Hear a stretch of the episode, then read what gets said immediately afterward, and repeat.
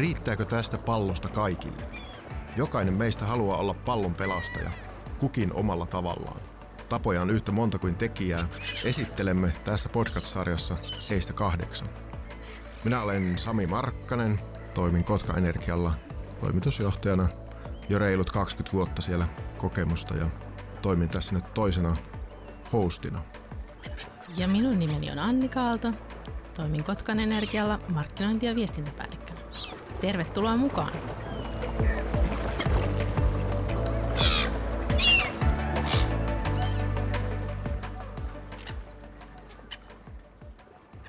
Tässä jaksossa meillä on Suomen ehkäpä tunnetuin roskisdykkari, kemian opettaja ja filosofian maisteri Teemu Arppe.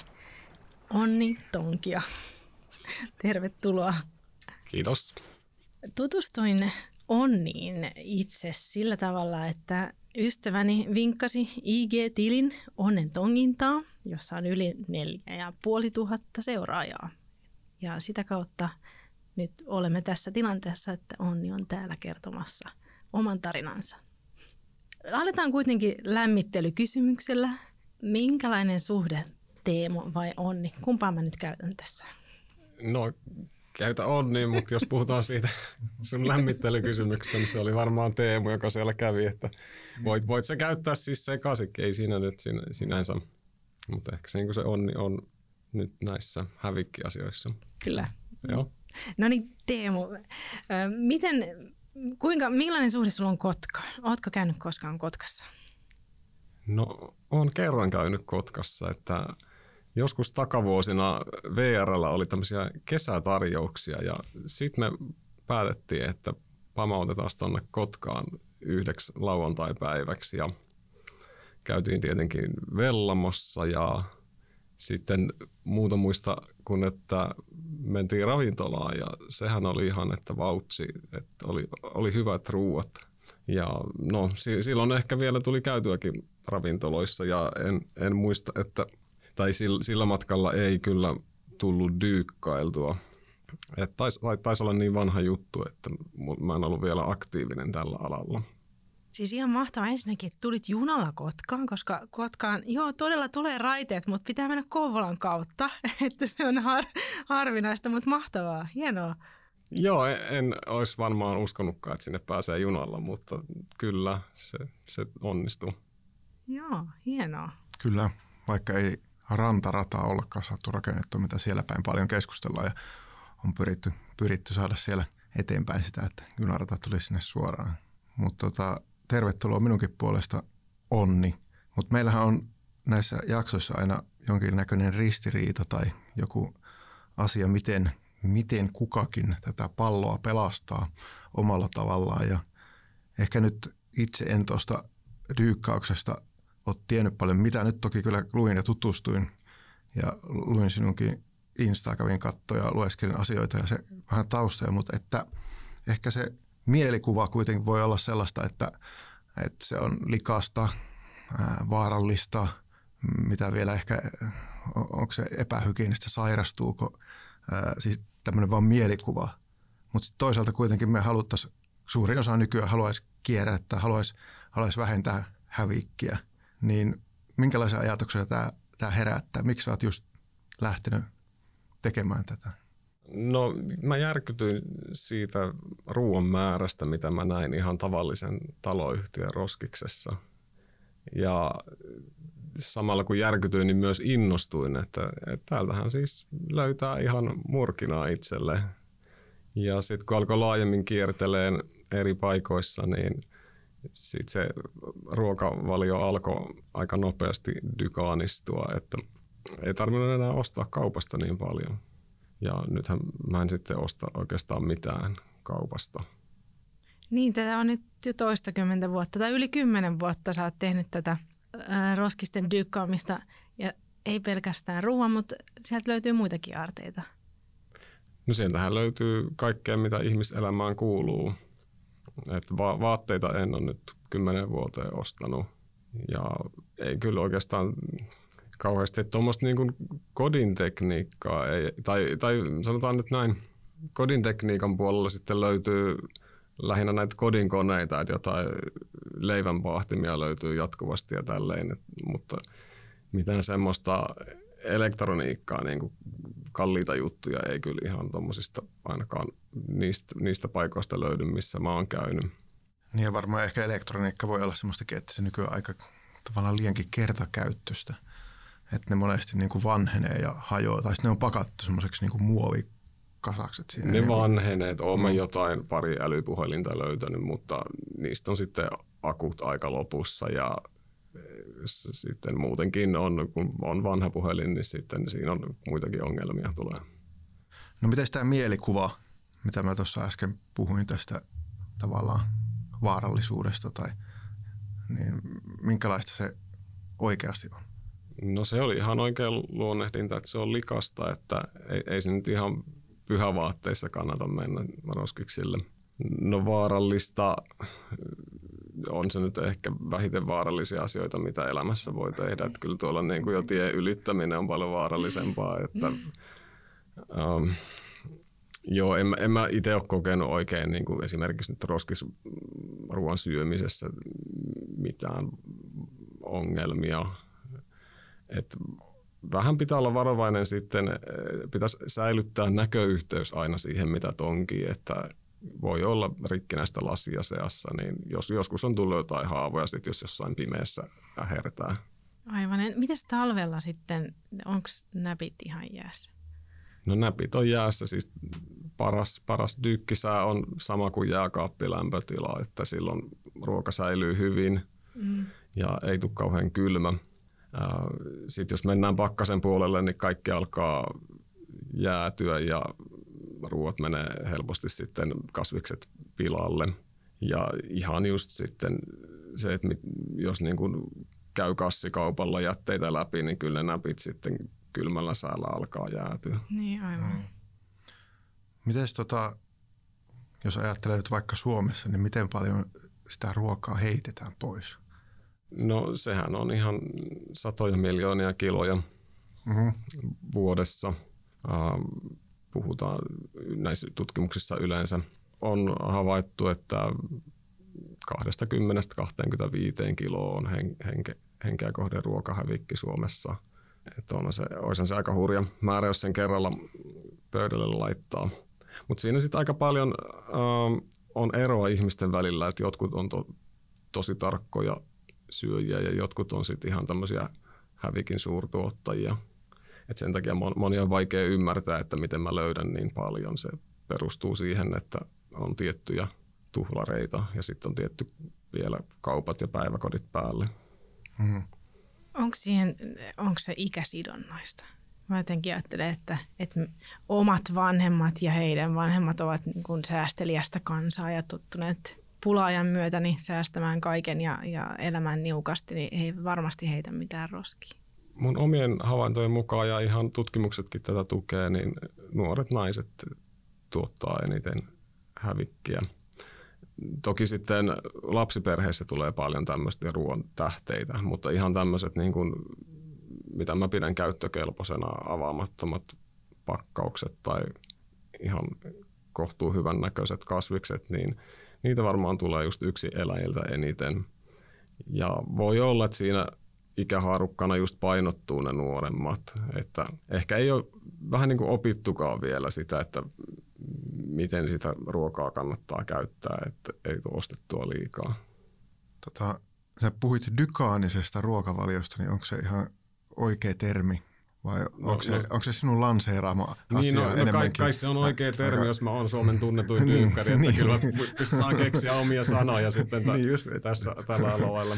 Ehdottomasti. Mut, No, se, on, se on hyvä termi sinänsä.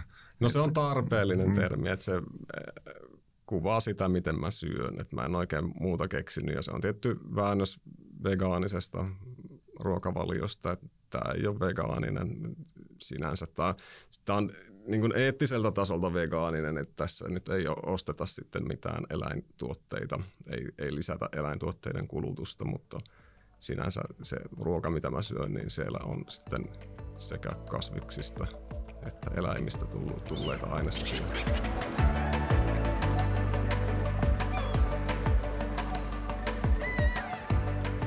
No se Onni Tonkia, tosiaan niin kuin sanoitkin, niin on Suomen tunnetuin dyykkari. Olet ollut ylejutuissa ja, ja muissa tota, lehdistöissä esillä. Niin, miltä se tuntuu? Tavallaan olet sä, sä oot lähtenyt tekemään sitä alun perin ehkä sen takia, että olet huomannut, että ruoka menee hukkaan. Että tässä voisi vaikka säästää ja sitten se on muuttunut niin kuin, tavallaan elämäntavaksi ja, ja sitten sinusta on tullut tunnettu. Eli sitten porukka alkaa seuraamaan sinua. Niin miltä se, minkälaisia ajatuksia se herättää? Niin kaikki alkoi siitä login pitämisestä, että kai siinä niin kuin lähipiiri vähän kyllästyi jo, kun mä hehkutin niitä löytöjä, että oli sitten pakko alkaa jakaa sitä laajemmalle yleisölle. Ja siitä se sitten tosiaan kehittynyt ja niin kuin ihan uskomattomaksi suosio on kasvanut tuolla Instagramissa. Ja on, onhan se siis tosi hienoa, että ihmisiä kiinnostaa hävikkiasiat ja se, millä tavalla mä niitä jaan. Ja kyllä niin kuin, mukavahan sitä sisältöä on tuottaa mahdollisimman, niin kuin, no en mä tiedä, onko sitä mukava, mukava niin kuin, siis sisältöä tuottaa mahdollisimman suurelle joukolle, mutta niin kuin, semmoiselle joukolle, jota kiinnostaa, että mm. et, ei, ei ainakaan niin kuin, tyhjälle joukolle. Ne on hyviä ne postaukset. Ne esimerkiksi nyt se tuoreen oli niistä banaaneista, niin se ei pelkästään ole se, että, että sä kerrot, että kaupat heittää pois pakkauksessa tai muoveissa olevia banaaneja, joiden kuoret on vähän avautunut, vaan sä kerrot siinä myöskin niin faktaa, että, että se on tällainen kostarikalainen ongelma että, tai ilmiö, että banaanit ei maadu kuoriin, kun ne kypsyy, niin, niin se, on, se on jotenkin, niin kuin, mä pysähdyin siinä kohtaa ajattelemaan, että totta, niin kuin, että, että, että tässä järjestelmässä, tässä systeemissä on, on ehkä joku epäkohta, että, että on ihan hullua. Sitten ne pois.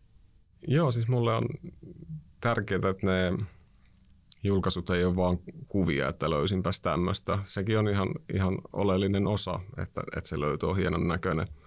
Mutta kyllä mä yleensä tykkään sit jakaa jotain faktatietoa tai jollain tavalla pyrkii vaikuttaa, että siinä, siinä olisi joku, se, olisi, se on kuitenkin se perimmäinen motiivi tehdä tota onnentongintaa, blogia ja somea, tämä tuhlaus saataisiin vähenemään. Hmm. Ja siitä tulee hyvä olo siitä, että, että sä teet hyviä asioita. Siis siitä, siitä tonkimisestäkin tulee ja siitä kierrättämisestä tulee hyvä olo. Hmm. Joo, no siis eihän kierrättämisestä tule hyvä olo. Jos tulisi, niin ne sekajäteastiat olisi suunnilleen tyhjiä. Et tota, mä en, joo, mä en tiedä, mikä saa ihmistä kierrättää ehkä vastuuntunto. No, voihan sitten ehkä joku nauttia, mutta, mutta en, mä, en mä keksi mitään biologista selitystä sille, että, että omien jätteiden erittely olisi jotenkin hauskaa. Mutta siis sehän on sitten suunnattoman hauskaa se tonkiminen ja se perustuu siihen, että meidän aivot on rakentunut sillä tavalla, että meitä kiinnostaa löytää, on, on kiva löytää ravintoa. Meillä on, meillä on ihan tämmöinen etsimisjärjestelmä siellä ja kaikilla nisäkkäillä on. Jos meillä ei olisi mielenkiintoa etsiä ruokaa, niin sitten meitä ehkä olisi. Mm.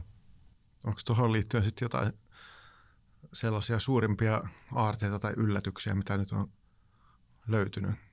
No kyllä varmaan se suurin aare on flesari. Mikä? niin, niin, niin siis flashlight, eli ö, suomeksi taskulumppu. Siis vähän niin kuin kaalimato, mutta ei toukka, vaan kotelo.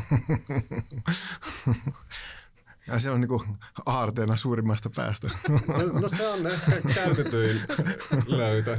Et, joo. Niinpä niin. Kun ne, yleensä ne ruokalöydöt, sit niitä ei voi niin moneen kertaan käyttää, niin ne ei silleen jää mieleen. Niin. Mahtavaa.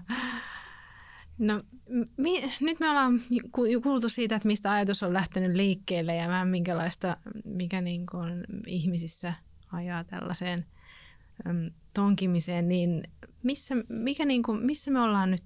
Miten, miten ruokajäte on muuttunut nyt tänä aikana, kun sä oot dyykannut? Oikeastaan se, mitä mä näen roskiksessa, niin se on siivu ihmisten kulutustottumuksista. Et mä oon ihan selvästi havainnut, että leivän määrä on vähentynyt siitä, mitä se oli alussa. Nyt mä puhun kotitalousjätteistä, että kaupathan nyt heittää edelleen ihan miten sattuu. Jauheliha on vaihtunut yhä useammin tofu-pakkauksiin Ja sitten huomasi, että avokadot tuli siinä joskus, niitä alkoi tulla joskus kymmenen vuotta sitten ja lehtikaali ja tämmöiset. Että sen ihan, ihan huomaa siellä roskiksella. Mutta sitten on kaikki nämä kestosuosikit, että jukurtti viikko ylipäiväyksen, eihän sitä voi enää syödä, sitten se menee roskiin. Jännä toi avokadot, ne on kuitenkin aika arvokkaita. Joo, ihmisillä on aika korkeat standardit sen suhteen, mitä ruokaa ne syö, jos siinä on pienikin vaara, että siellä, siis jos siellä on edes vaara, että siellä avokadossa on jotain ruskeata, niin sitten se ei kelpaa, että monesti löytää ihan vihreitäkin. Toki ne usein on siellä vähän sitten jo loppupuolella elonkaarta, mutta aika usein ne on syötäviä. Ja sitten jos ne ei ole, niin sittenhän ne voi heittää biojätteeseen. Mm. Onko se sitten niin, että jotenkin se ruokateollisuuskin tukee sitä, että ne ruoat heitetään liian aikaisin pois tai että ne vois, siellä on parasta ennen päiviä ja aloin vaan miettimään sitä, että No siis että ongelma tota, on se, että kun... siellä ei ole parasta ennen päiviä. Siellä on viimeisiä käyttöpäiviä. Että, mm. että kyllä mun mielestä on ihan tarkoituksellista teollisuudelta lisätä tuotteiden kulutusta sillä tavalla, että ihmiset ensinnäkään ei uskalla käyttää niitä, kun siinä lukee se viimeinen käyttöpäivä. Tarkoitan nyt siis tuotteita, että joku valmistaja tekee meetwurstia omalle merkilleen, niin siinä on parasta ennen päivä. Sitten kun se tekee sitä kaupan merkille, niin siihen laitetaan viimeinen käyttöpäivä. Se on käytännössä sama tuote. Ja sitten se viimeinen käyttöpäivä on vielä joskus neljän kuukauden päästä päivän tarkkuudella. Niin onhan, onhan tämän päivän selvää, että sille ei, ei, ei, se ole, ei se muutu vaaralliseksi sen yhden päivän umpeuduttua. Niin kyllä tässä on ihan jo, jo, joku tavoite lisätä kulutusta. Niitähän ei voi siis antaa edes ruoka-apuun sitten tämmöisiä viimeisen käyttöpäivän ylittäneitä tuotteita. Ne menee sitten täysin hukkaan, jos niitä ei saada myytyä alennuksella. Mm. Sekin on, en mä tiedä onko miten pitkään ollut, mutta on tullut enemmän tai vähitellen kauppoihin sitä, että ne laitetaan joku punaiset laput sinne tai, tai että joku prosenttialennus, mutta, mutta onkohan se miten yleistä? Kyllä nykyään ehkä aika, aika paljon kaupoissa on. Mut, no mä tosi harvoin käyn niin, siellä niin, kaupoissa. Mä, mä en osaa tästä puhua, mutta siis on, on, on se yleistynyt. Se on tosi mm. hyvä homma. Vielä enemmän sit pitäisi olla niitä kaikkia hedelmä- ja kasvislaatikoita, mitä nyt on, että saa, saa halvalla. Et kuitenkin aika paljon just, just näitä nauravia banaaneja heitetään niin kuin hukkaan. Et kaikkea, kaikkea tämmöistä. Et meiltä puuttuu vähän semmoinen sekundan myymisen idea. Että se jotenkin, en mä tiedä, kaupassa ajatellaan varmaan, että se kaupan imago menee pilalle, jos siellä on joku ruskeiden banaanien hylly No ei, ei ne siis ehdi tietenkään edes ruskeaksi, jos niiden pienikin pilkku siinä banaanissa, niin sitten se on jo jossain biojätteessä. Tai toivon mukaan olisi edes semmoisessa, että ö, otat tästä lapsellesi kauppareissun ajaksi banaanina. niin, Toi totta. on hyvä idea. Kyllä. Joo. Yhdessä kaupassa huomasin, että siellä oli, oli tota yksinäisten banaanien semmoinen laatikko, koska niin kuin ihmiset ei osta yksittäisiä banaaneja jostain syystä. Sama juttu siinä on taas joku niin kuin psykologinen juttu.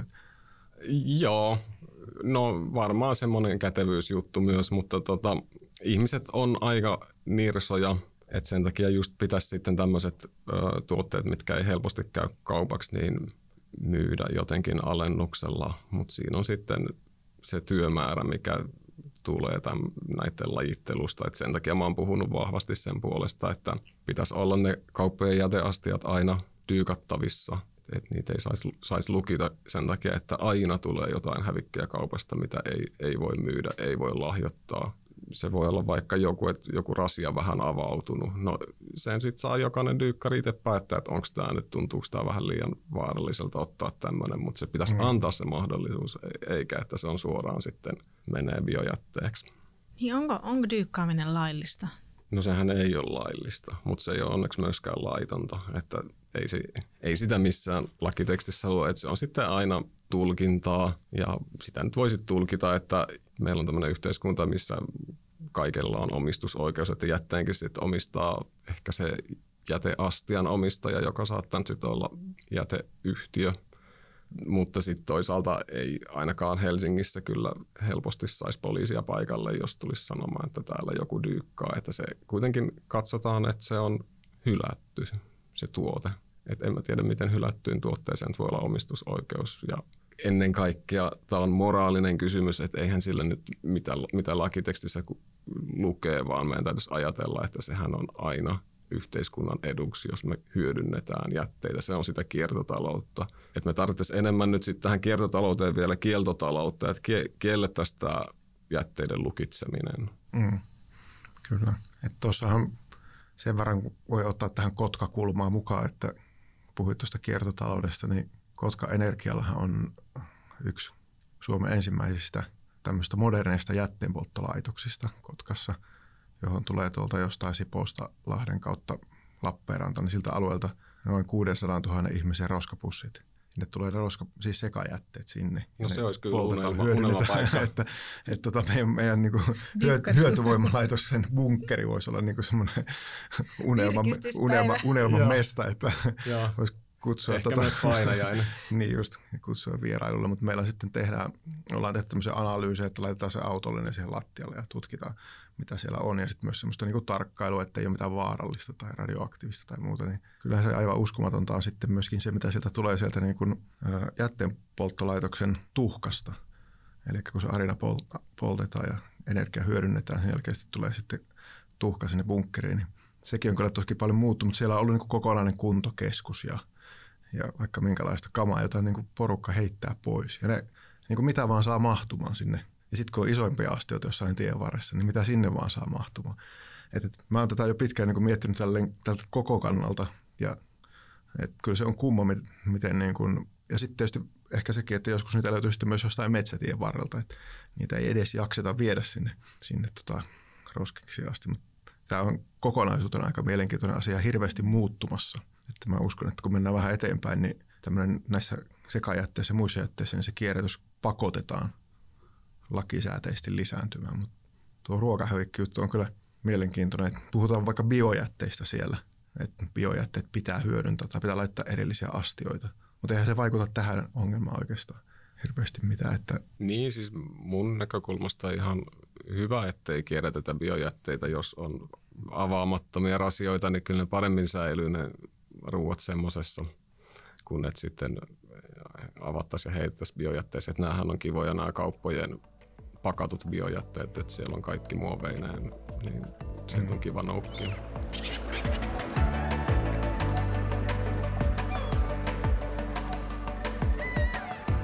Onko muuten tuossa ruokavaliossa, oletko miettinyt, tai ilmeisesti sieltä löytyy kaikki, kaikki tarvittava niin Mä luulen, että sieltä löytyy kaikki välttämättömät aminohapot. Ehkä, ehkä vähän liikaakin niitä mm. aminohappoja tulee nautittua, että eihän proteiineja pitäisi hirveästi ylimäärin syödä että huono munuaisille.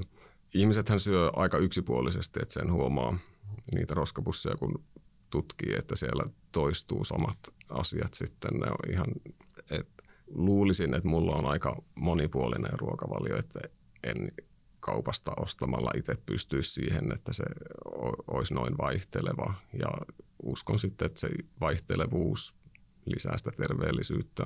Ja toki myös se, että se ruoka ei ole hirveän tuoretta, niin mä luulen, että sekin parantaa mun suolistobakteeristoa, joka sitten on ihan oleellinen osa myös mielenterveyttä.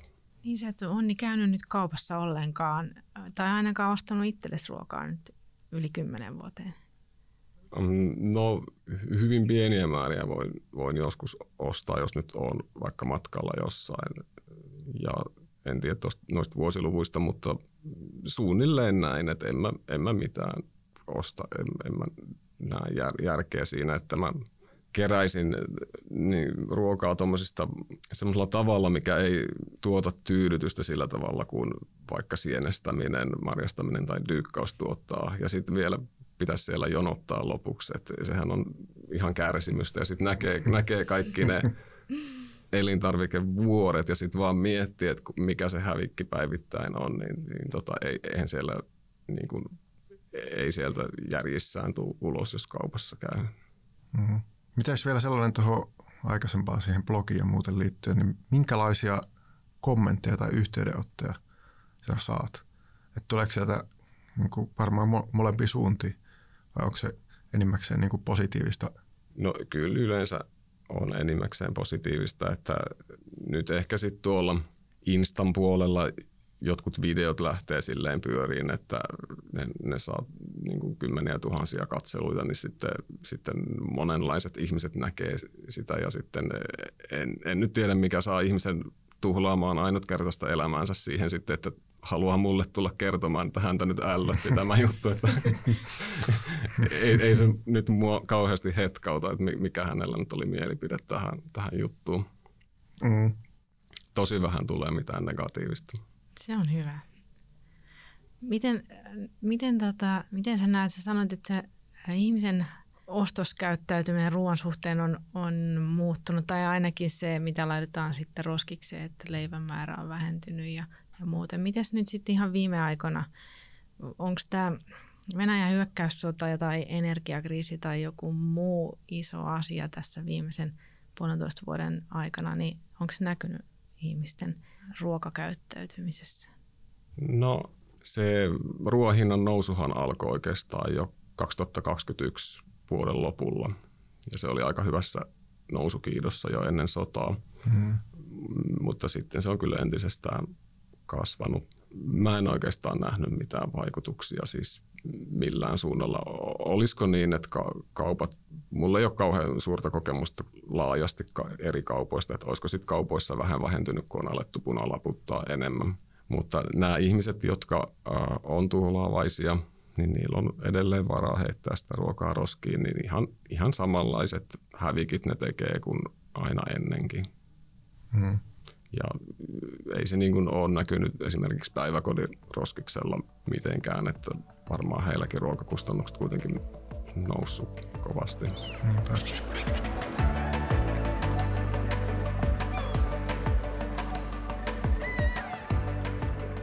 Semmoinen tuli vielä mieleen, että onko toi me puhuttiin, että lyykkaus ei ole laitonta eikä laillista, että, mutta tota, mitenköhän se, miten sä ajattelet tulevaisuudessa? Tai jos ajattelet vaikka lainsäädännön kannalta, niin onko sillä jotain sellaista, joka estää tätä? Ehkä se, ehkä se kunnallisen jätteen asema tai se, että se omistusasema siellä, mutta mietin vaan, että mihinkä tämä on menossa tästä niin kuin eteenpäin. Vai onko se hankala kysymys tietysti alkaa, alkaa lasipallon kanssa ennustavan tulevaisuutta, mutta No ei varmaan mitään lainsäädännöllisiä toimia ole tulossa. Nehän olisi siis paikallaan. Mm. Et jos meillä on tavoite puolittaa ruokahävikki 2030 mennessä, niin ei meillä ole mitään muuta keinoa kuin avata ne kauppojen roskikset ja päästää ihmiset sinne tonkimaan. Ja eihän sekään riitä mihinkään, mutta se nyt olisi hyvä alku. Ja se taas ei millään onnistu ilman lainsäätäjän peliin puuttumista. Että kyllä tämä on ihan, ihan selvä homma, että kun dyykkaus 2000-luvun alussa alkoi yleistyä, niin lukot kauppojen roskiksissa alkoi yleistyä. Kyllä se alkoi näkyä siellä viiva alla väistämättä, että vähän ruokaa saa ilmaiseksi. Että kuka, kuka hullu ottaa pois sen mielihyvän, mikä, mikä sit saa siitä roskiksen tonkimisesta ja sitten vielä ilmanen ruoka, niin hmm. ei, ei se yhtälö poistu muuta kuin lukoilla. Niin ja mi- miten yleistä se yleensäkin on sitten? Miten paljon dyykkäreitä on? ei niitä varmaan ihan hirveästi ole. Että ei Helsingissä käänty ihan loputtomasti ole kauppoja roskiksia. Ja sitten taas ää, jostain syystä tämä mun sekajäteinnostus ei ole nyt ihan su- kaikista suurinta suosiota saanut, että, tai päiväkotiannosten hankkiminen. Ää, on, on kyllä jotain, jotain ihmisiä saanut houkuteltua just sieltä somen kautta, että niin kuin kiva nähdä sitten, että he on ihan oikeasti alkanut hyödyntää näitä muitakin kuin kauppojen roskiksia? No nyt iso kysymys tähän edellisen ison perään. Miten me tästä ruoan tuhlaamisesta päästä eroon? No ei me siitä oikein päästä eroon, että meillä on yhteiskunnassa, sanoisiko tämmöistä kitkaenergiaa, joka syntyy kahdesta asiasta, kahdesta tämmöistä pinttyneestä ajatusmallista, jota meillä on. Ensimmäinen on yksityisomaisuuden suoja. Eli se on just niin, että kaupat saa itse päättää niistä jätteistään. Et me, vaikka siis yhteiskunta, Suomi tai EU on tukenut, antanut maataloustukia monien elintarvikkeiden valmistamiseen, niin silti ne saa heittää hukkaan ja kauppias vieläpä maksaa siitä, että joku tulee ne hakemaan. Ja me, meillä ajatellaan, että se kuuluu, se on nyt tämän kaupan oikeus sitten tehdä niillä jätteillään mitä haluaa. Et että siinä ei katsota yhteiskunnan kokonaisetua. Ja sitten toinen vahingollinen ajatusmalli on tämä elintarvikehygienia, joka nyt sitten on ylimitoitettu. Ja sen riskianalyysi on se, että riskejä ei, riskien olemassaolo halutaan poistaa, mikä taas ei oikeassa elämässä ole mahdollista. Me toki voidaan tehdä niin, että kaikki ruoka on bakteeritonta, mikä ei edelleenkään ole hyödyllistä suoliston näkökulmasta. Uh, mutta meidän se hinta, mikä siitä tulee, että kaikki ruoka, mitä ikinä missään tarjotaan, niin sopii kaikille vauvasta vaariin, niin se hinta on valtava ruokahävikki. Et jos mä mietin tätä päiväkotia, että jos ne nyt heittää, ne voi heittää joskus vaikka viisi kiloa kalapuikkoja roskiin, niin no siinä on sata ja yksi syytä, minkä takia niitä mukaan ei saisi lahjoittaa. Mutta tärkein on se, että ne ruuat on ollut lämpimänä pöydällä. Ja nyt kuitenkin puhutaan tämmöisestä eläinlajista nimeltä ihminen, joka ilmeisesti alkuperäiseltä ekologeroltaan on lähinnä murskannut petojen jättämiä luita ja ryystänyt sieltä luuydintä. Niin, niin tota, missä vaiheessa meistä tuli tämmöisiä, että jos ruoka on hetken pöydällä, niin se on muuttunut kelvottomaksi. Eihän sitä tarvitse nyt jollekin monisairaalle vanhukselle tarjota sitä päivä, päiväkodin ruokahävikkiä. Mutta pitäisi nyt olla mahdollisuus, että jos ihminen haluaa omalla vastuulla ottaa, että mä tiedän mihin tämä oman vastuun käsite on hävinnyt. Ja sitten samaan aikaan lehdestä saa lukea, että ihmiset on vähentänyt kasvisten ostoa sen takia, kun ruoan hinta on noussut. Ja niitä kasviksia heitetään sinne päiväkodin roskikseen. Että et tässä on nyt monia riskejä, mitkä toteutuu, se mikä luontokato ja ilmastonmuutos, minkä ruokahävikki aiheuttaa, ja sitten se, että ihmisten ruokaturva, eli heille ei riitä ravitsevaa ruokaa, koska heille ei ole rahaa ostaa sitä. Ja sitten samaan aikaan yhteiskunta heittää itse ostamiaan ää, ruokatarpeita pois vain sen takia, että jos tätä pöydällä hetken ollutta ruokaa tarjottaisiin jollekin, jonka immunipuolustus on heikko, niin siitä ehkä saattaisi jotain seurata. Eli meidän täytyy nyt vähän enemmän ottaa riskiä siellä hygienian puolella. Plus näiden elintarvikehygienistien pitäisi vähän enemmän tehdä tutkimusta, että minkälaisia riskejä voidaan ottaa. Ei, ei voi sanoa, että täysin nolla, että pitää olla nämä, vai pitää niin jotenkin, että jos sitä tuotetta on säilytetty näin, niin sitten, sitten voidaan tehdä, tehdä näin.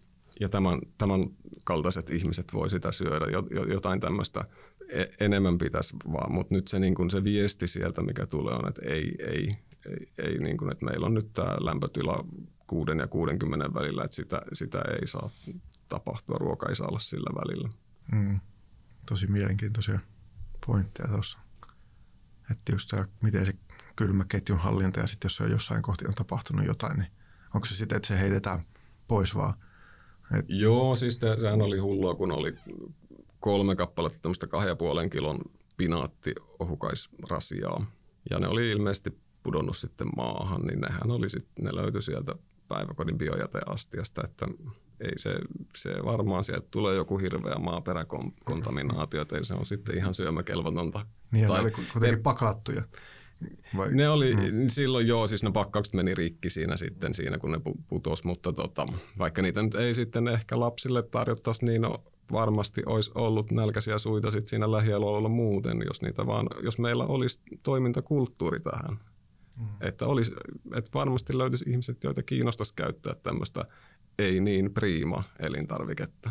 Miten tuommoinen, että oletko sä kohdannut semmoista ihan jotain vihaa tai, tai sitä, että tulee joku vartija sieltä ja No jotenkin mä valitsen ne paikat sit sillä tavalla, että en mä, paikat ja ajat tulee valittua sillä tavalla, että en sit hirveästi kohtaa ihmisiä.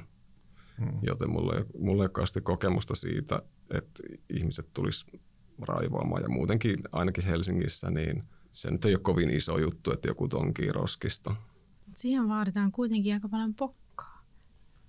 Joo, se vaatii pokkaa ja se vaatii multa edelleen pokkaa. Et mu, jos se ei vaatisi, niin sehän tarkoittaisi, että mä en jotenkin välittäisi muiden, muista ihmisistä. Että et, et kyllä se kuuluu tähän touhuun, pieni häpeän tunne, mm, että se on ihan, ihan tervettä, mutta sitten ei vaan pidä niinku ylimitottaa sitä, että e, ei niillä ihmisillä nyt niillä muiden ihmisten katseilla ole kauhean suurta valtaa siihen, mitä mulla elämässä tapahtuu, mutta sillä, sillä saattaa olla iso merkitys, että löydänkö mä nyt jotain syötävää sieltä roskiksesta, että täytyy punnita näitä asioita, että kumpi tässä nyt on tärkeämpää.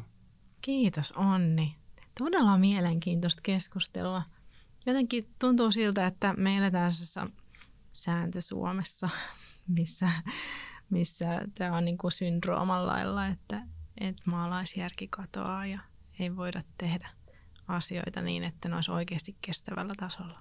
Niin, no joo, meillä on sääntö Suomi tuossa hygieniapuolella ja sitten meiltä puuttuu sääntö Suomi siitä hävikkipuolelta, että me ei arvosteta sitä ruokaa tarpeeksi, se on edelleen liian halpaa meille. Sen, sen takia se hävikki on mahdollista ja sen annetaan tapahtua. Näin sanoihin on hyvä päättää.